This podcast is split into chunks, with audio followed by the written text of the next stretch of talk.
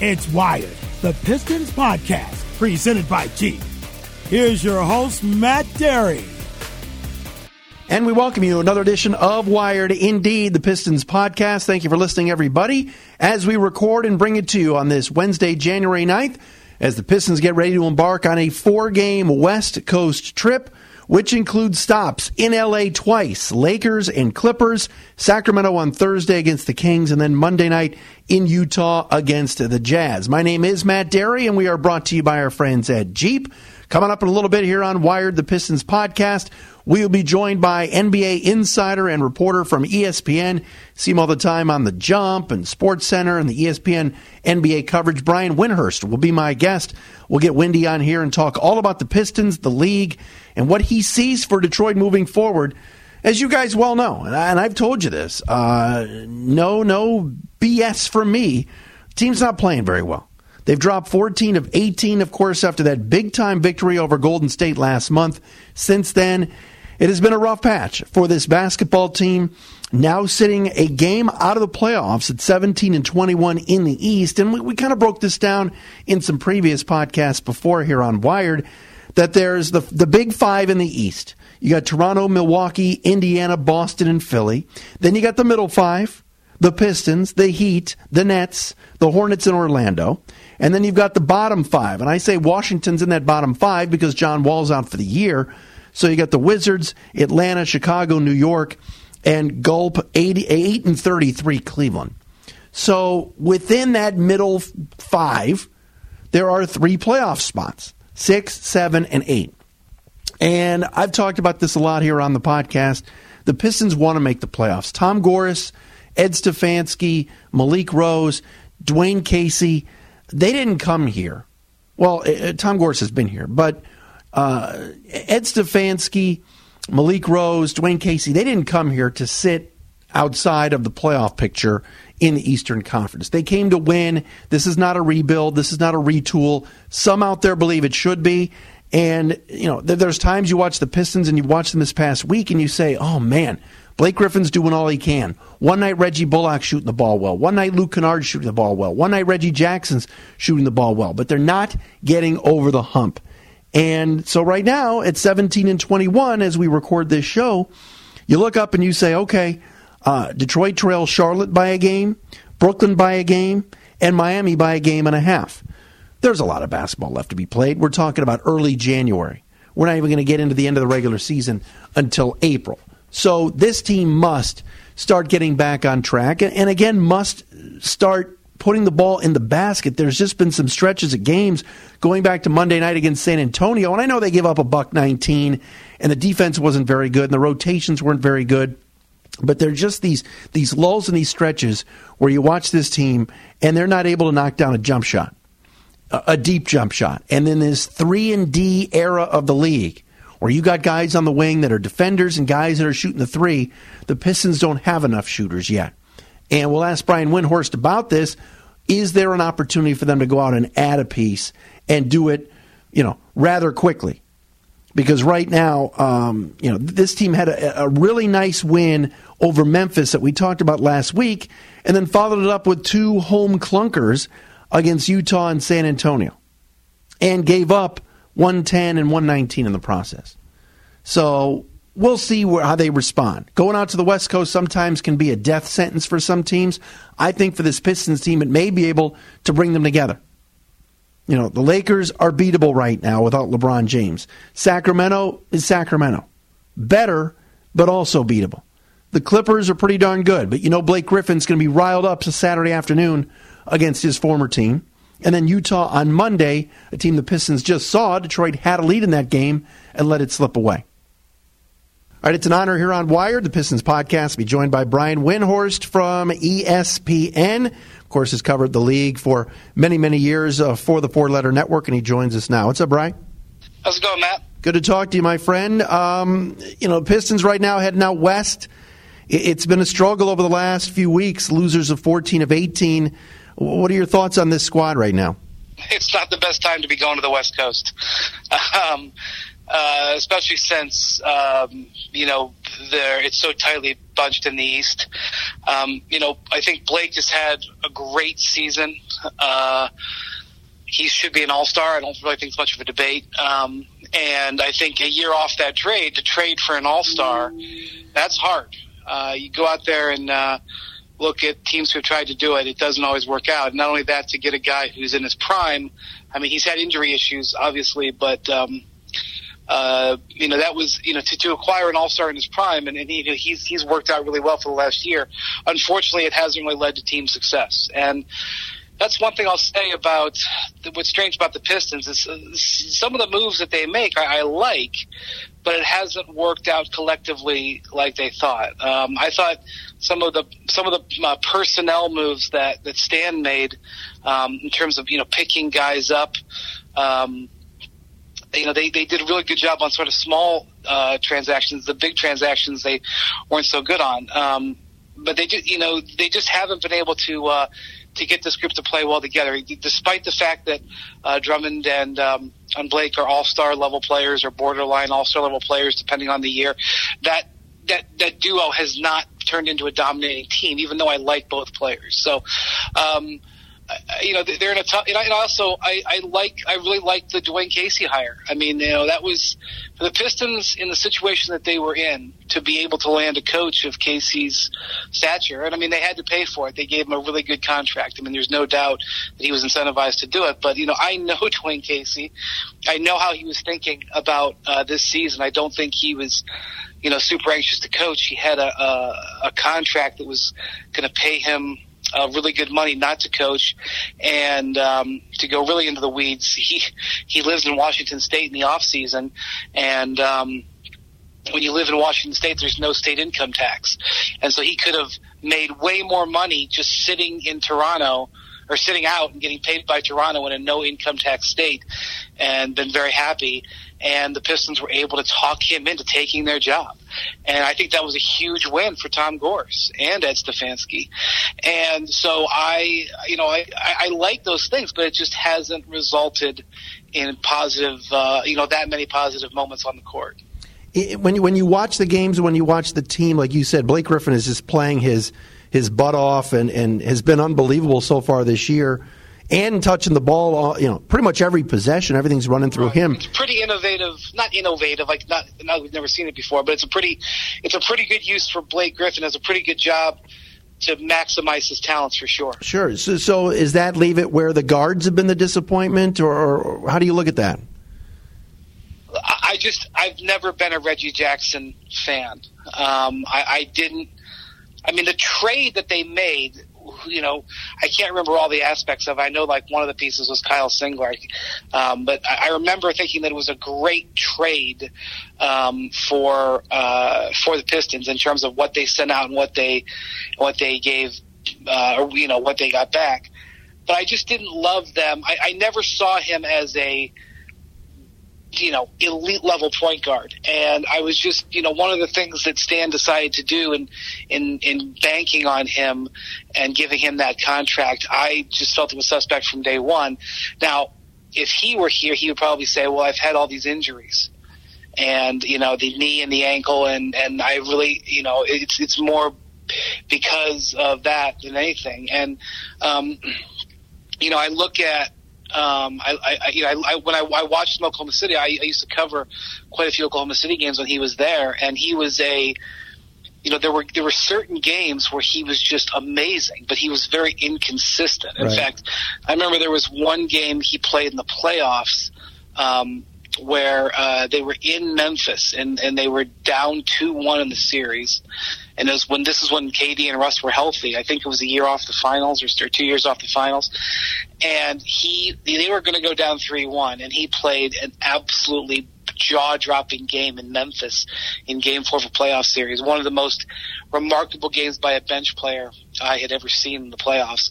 And if you watched that game, you would be 100% convinced that Reggie was going to be a star in this league. But then when you would watch him play other games, he would totally vanish. And when you're the, you know, when you're the third guard, you can get away with games where you know if you one out of every three games you play, you go two of fifteen, or you go you know six of, of uh, seventeen or something. You can get away with that because you're not as relied on. And I just didn't feel he had the consistency as a guard. I think at the top end when he plays his best, he's awesome, but he doesn't. He's never, in my mind, had that consistency. And I felt like when they invested in him at that level, they invested in him as a guy who was going to do it every night. And you know, for example, I think Reggie, you know, just as just use an example, I think Reggie Jackson probably pound for pound is more talented than a guy like Jeff Teague. But Jeff Teague is, you know, maybe not this year per se. He's been in and out, but you look at Jeff Teague's career, he's a lot more consistent player than Reggie Jackson. Um, and so, if you would ask me who would I rather have to, to have my team, Jeff Teague's been an All Star too, but I, you know, I would rather have a guy who can do it every night. And so, when they made that choice, they kind of locked themselves in, and because of the contract, he hasn't really been uh, movable, and that's just a, that's just a really big gamble that hasn't paid off for them. And, and again, if you're a Reggie Jackson fan, you can point to these games out there. Well, what about this game? What about this game? What about this game? And you'd be right. But night in and night out in the NBA, you need steady guard play. You don't always have to have dominating guard play, but you need steady guard play. And in, and in, at least in today's day and age, you need a guy who can, you know, be a respectable three point shooter. And that's just not what he's been able to do.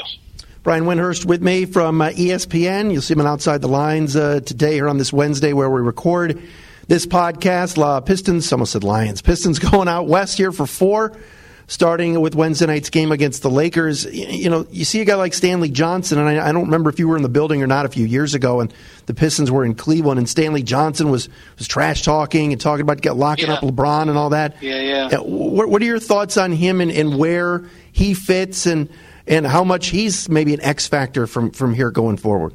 Yeah, you know, I, I remember his rookie year. I'm pretty sure they played the Cavs in the playoffs. Right. If I'm not mistaken. Yep. And um, he really kind of announced himself in that series, and I was impressed by um, his, you know, his brashness. I was impressed by his his his confidence. But again, we go back to consistency here. He has not been able to be a consistent player.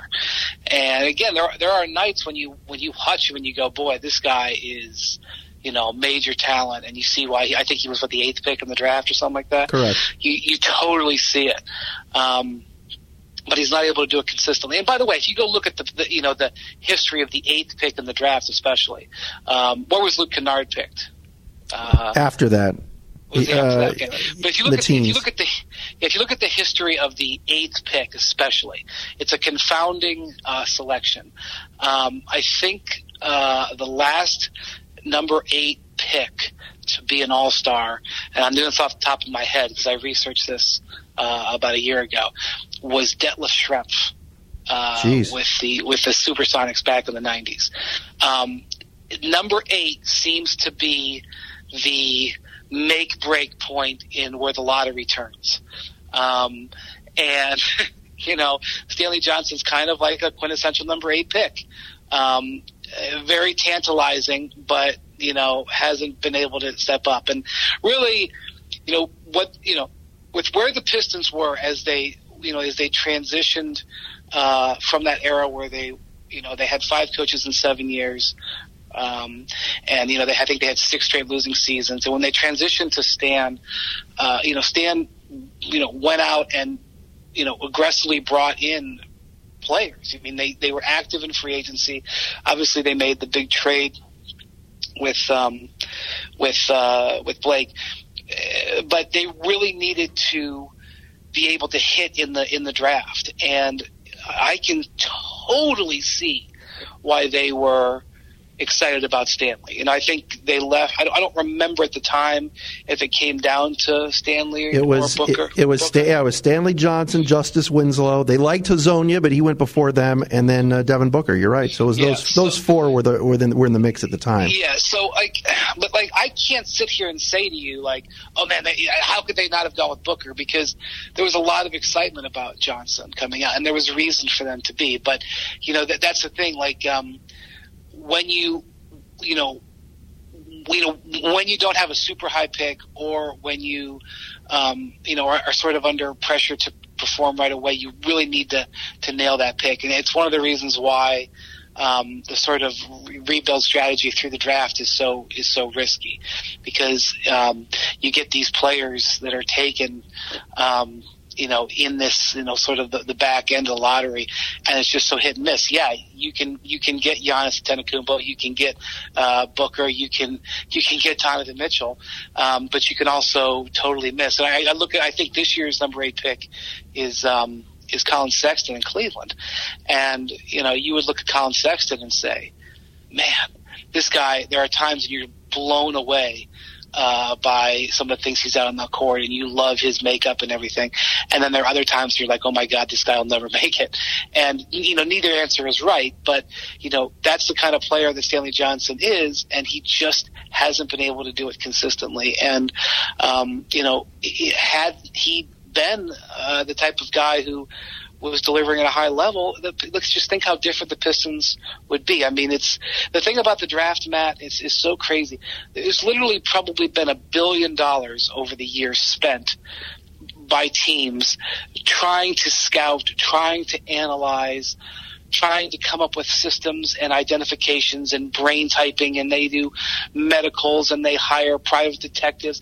Like if it's if, if it has been dreamed up, it has been done by teams to try to figure out draft picks because what you do on draft night, in a lot of ways, defines your franchise. Sure.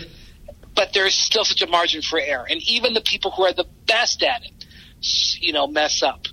And you know, Stanley Johnson is one of those guys. I mean, you could have gotten you know, five scouts in a room, and you could have gotten three of them to tell you this guy's going to, you know, be a, a, a five-time All-Star, borderline Hall of Fame guy, and you have other and you have other guys saying he, you know, he's got A, B, C, D, E, F, G holes in his game, and I'm telling you, you could get any five guys in the league and and it could go either way. And there's really no way that you can always do it. And and I'm being long-winded here. I apologize but it's just it's, it was one of those things that's confounding. And he's a classic example of that. It's a podcast. We could go all day you and me Brian. Uh, Brian Windhorst from ESPN you know it's interesting because I was at the uh, Eastern Michigan Buffalo game last week and you're right 13 NBA scouts there. And at the half the guys that I knew that were there Walt Perrin and uh, Doug from the Pistons, a bunch of guys were there, and I asked them each what they thought of the first half, and each of them had a, a player that they liked, and that was just you know out of picking random of five guys. But you look at the draft, and that brings up my next question to you: Is all right? So you got five elite teams in the East, five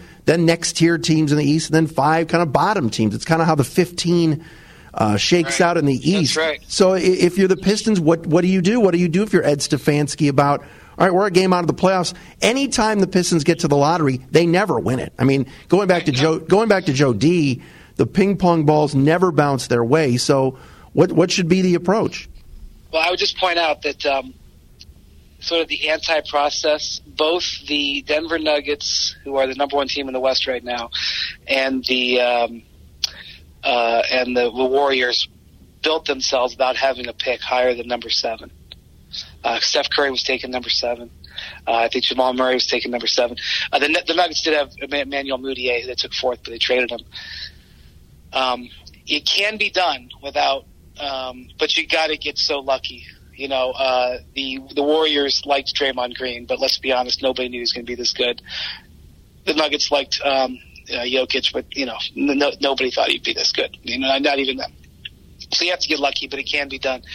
But what I know about the Pistons, what I know about Tom Gore is he really wants to make the playoffs, and also uh, the Pistons are actively calling around trying to trade for talent. Um, they want to make the playoffs. I, I don't think that they want to be, um, you know, dancing around there in you know 13th, 14th, wherever their pick was last year that they sent to the Clippers, 13th or 14th or whatever it was, um, 12th, whatever it was.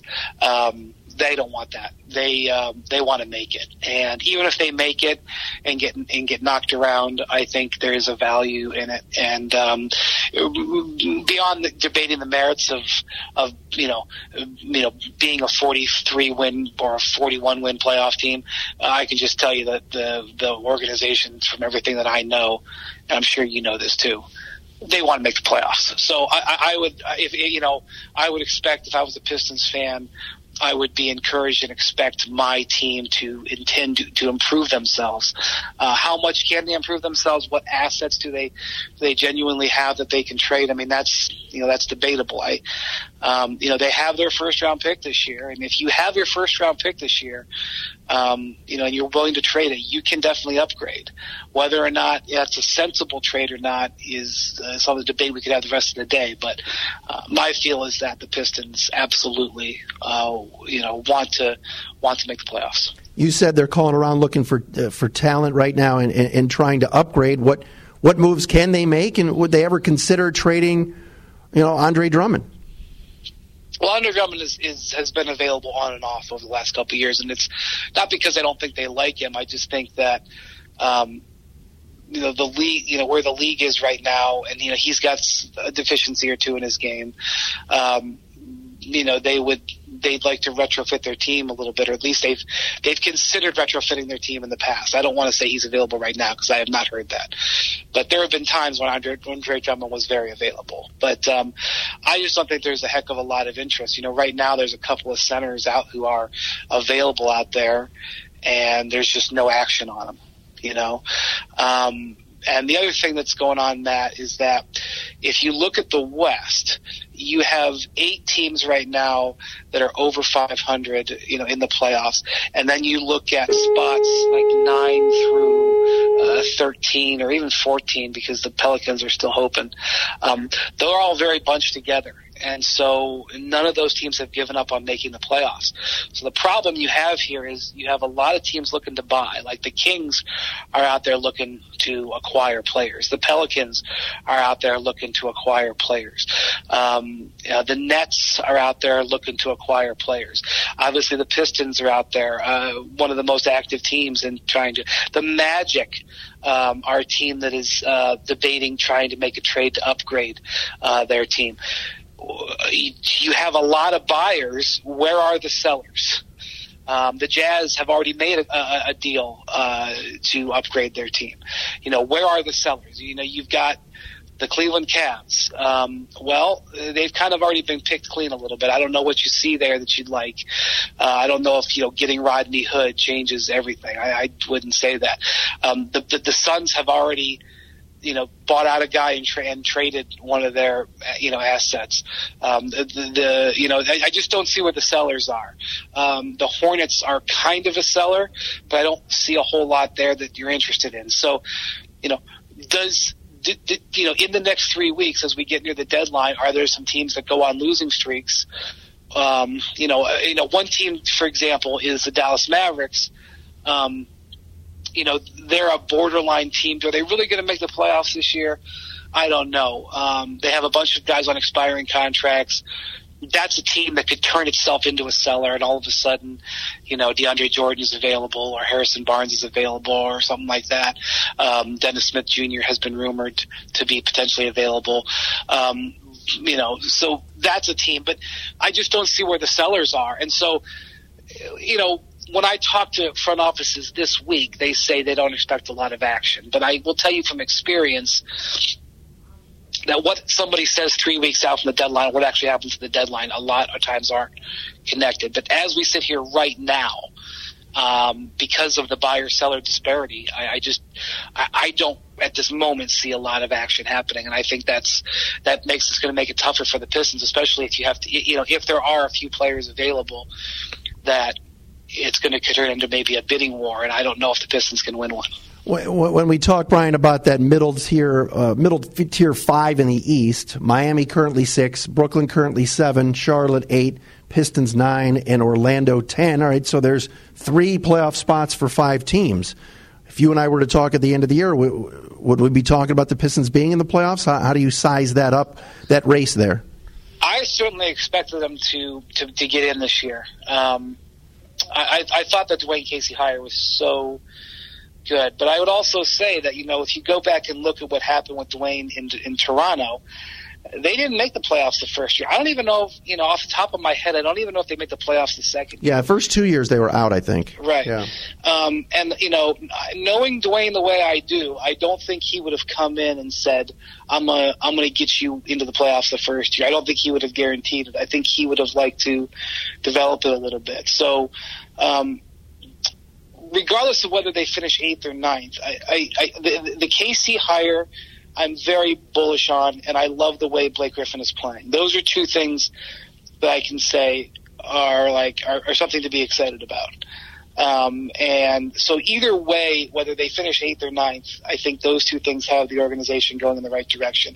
It's really going to be on Ed Stefanski and his staff to retrofit this roster, whether it's at this deadline or it's over the summer or whatever, to take this team and make them uh, a more legitimate, uh, bona fide team where you don't have to ask whether or not in the playoffs. And I'm sure he's got a plan. I don't know what that plan is, but that is where things are going to have to improve. And, and part of it is some of the contracts that they signed. Uh, you know, they weren't all great. Um, those coming off the books and giving the team some flexibility uh, would be helpful too. And what about with this coming draft and obviously the Zion sweepstakes and everything else? We know the teams that are already giving up. Um, do you view this upcoming draft and say, all right, maybe the Pistons sitting at ninth now? And like you said before, the lottery ball has never bounced for them. But how do you view where some of these teams are and, and what this draft coming up looks like? That's another reason why I think you go for the playoffs for the Pistons because in talking to executives about this draft, um, they say it's it's very top heavy. There's a cup, you know, there's a handful of delicious op- options in the top five, and then it goes. You know, I don't know where the cutoff is, but it goes downhill very precipitously. In fact, I was just calling around this week asking people about uh, Bol Bol. He's the son of Manute Bol. Um, back right. in your, your your prime days, uh, Matt, when you were in your prime, when Manute was dominating the league from three point range. Um, but Manute Bol's son, who was at, who was at it was a freshman at Oregon. He was sweet. Um, yeah, he was having a great year and uh, broke his foot, the navicular bone, which is like that was the bone that ended Yao Ming's career. Now, other big men have gotten over it. Uh, Joel Embiid, although Joel Embiid broke it twice, had to have two surgeries. Um, but anyway, when when you hear that a big man breaks his navicular bone, it's uh, it's it's it's a chilling effect. So I called around and asked what his draft status was, and some of the teams were saying to me that the draft is so top heavy, and he's such an interesting prospect that they don't think he'll fall very far because even though you're potentially drafting a risk. Um, there's just not that many players with more upside who are behind him who, who will leapfrog him. And so a lot, so, you know, I talked to I think six teams, and I think four of them told me that they thought he'd still be a top ten pick. The other two thought he wouldn't. And this is again, all these guys are really smart, highly paid, very experienced, what have you. And you know, the draft is just different. But um, the point in all of that, and me telling that story, is that if you're sitting there and thinking that you could end up with a 12th or 13th pick, uh, or you could go for it and make the playoffs and and roll the dice and see if you can catch some lightning in a bottle or you know create some momentum into next year i would i would go for the playoffs because the difference between uh, having the 12th or 13th pick and having the 16th or 17th pick especially in this draft may be non-existent. You know you may be just as likely to get a player at 23 than you as you are at 12 in this particular draft Final thing for Brian Windhorst from ESPN. All right, uh, crystal ball time. Who, who's playing in the finals uh, in June? What do you think right now? Yeah, well, um, you know, I think you, you, have to be crazy not to pick the Warriors. Um, you know, the East is uh, is really interesting. Uh, in a way, uh, LeBron did the league a favor by going to the West because he's opened the East up wide. Um, and this is one of the things that I've been talking to the teams about you know, uh, uh, you know, I've covered Matt. I've covered the Raptors extensively over the last three or four years, and um, I feel like we've been here before, asking in January whether the Raptors are for real. Now, obviously, they have different personnel. Um, and there's a couple of guys who came into the team who have rings who have dealt with playoff pressure, and uh, even Danny Green has already made a couple of differences in some games for them this year, and and you know just their game last night against Atlanta. I know Atlanta is not a good team, but um, they had a lot of poise in finishing that game off. And Kawhi had six steals, and he he had like two steals and a block in the last two minutes to turn the game around. So I can see all this evidence of why the Raptors are different this year, and that this will be the year where the number one seed will actually follow through and do it. Um, but I'm just still tentative on them. And you know, but I, I can see flaws with all the East contenders. You know, I, I you know Milwaukee can't shoot, uh, which makes you know Giannis susceptible uh, in the postseason when you set your defense against him, as great as he is. Um, Boston is all over the place. I have no idea what Gordon Hayward is going to be or Jaylen Brown. If they're at the top of their games, I mean, they could win the title this year, but they haven't been at the top of their games. I have no idea whether they will be at the top of their games. Um, and then Philadelphia has, it's been uh, very traumatic last nine months for them. Uh, and, you know, Embiid is a guy who, sometimes you have trouble playing at the end of playoff games because he's uh, he can you can stretch the floor and and take advantage of him. Um, and Jimmy Butler has been up and down there, and Ben Simmons can't shoot. I mean, um, it's they have all kinds of flaws and. then I have no idea what's going to happen with Markelle Fultz. I'm certainly not expecting him to be a difference maker, but you know, so I have no idea what's going to happen in these. I, I guess I would default if you pinned me down on it. I would probably say Toronto, but I don't feel good about it. And I think that's good for the league. I think it's good to have new blood, and I'm hoping for really good playoff series. And, and here's the other thing: like because all of those teams have flaws, they're susceptible. I mean, the Celtics. Yes, Kyrie uh, was injured and Hayward was injured, but the Celtics almost got beat in the first round last year. It's a seven game series, and they they could have lost a couple of the games that they won in that series. Um, I certainly don't think that the 76ers are, are they're, they're going to have a first round challenge. So um, I, I think the East is completely wide open. And again, another reason why if you're the Pistons, you're saying to yourself, if we could just recapture what we had early in the season, if we could just make a move that could catch lightning in a bottle, we could do something here. And I do, and you know, I think that's something that every team in their position would say. But I think in this particular set of circumstances, that it's not unreasonable unreasonable for them to think that way. Brian, always great to talk and uh, catch up, my friend. We'll do it again. All right. Thanks, Matt. Take care.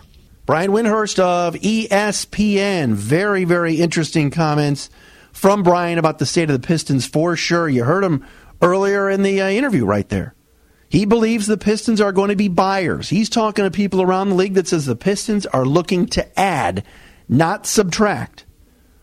So, just like we talked about before. And I think, you know, Brian's as, as locked in and as, as tuned in as anybody when it comes to national writers and insiders around the league. Pistons are making phone calls. They're, they're looking to get better this season. And I think that's a directive from the very, very top uh, and we'll see if it comes to fruition. That's Wired, the Pistons podcast for another week. Thanks to Brian Windhorst for joining me. We're brought to you by Jeep. We'll talk to you again next week, everybody. Have a great rest of your week and go Pistons.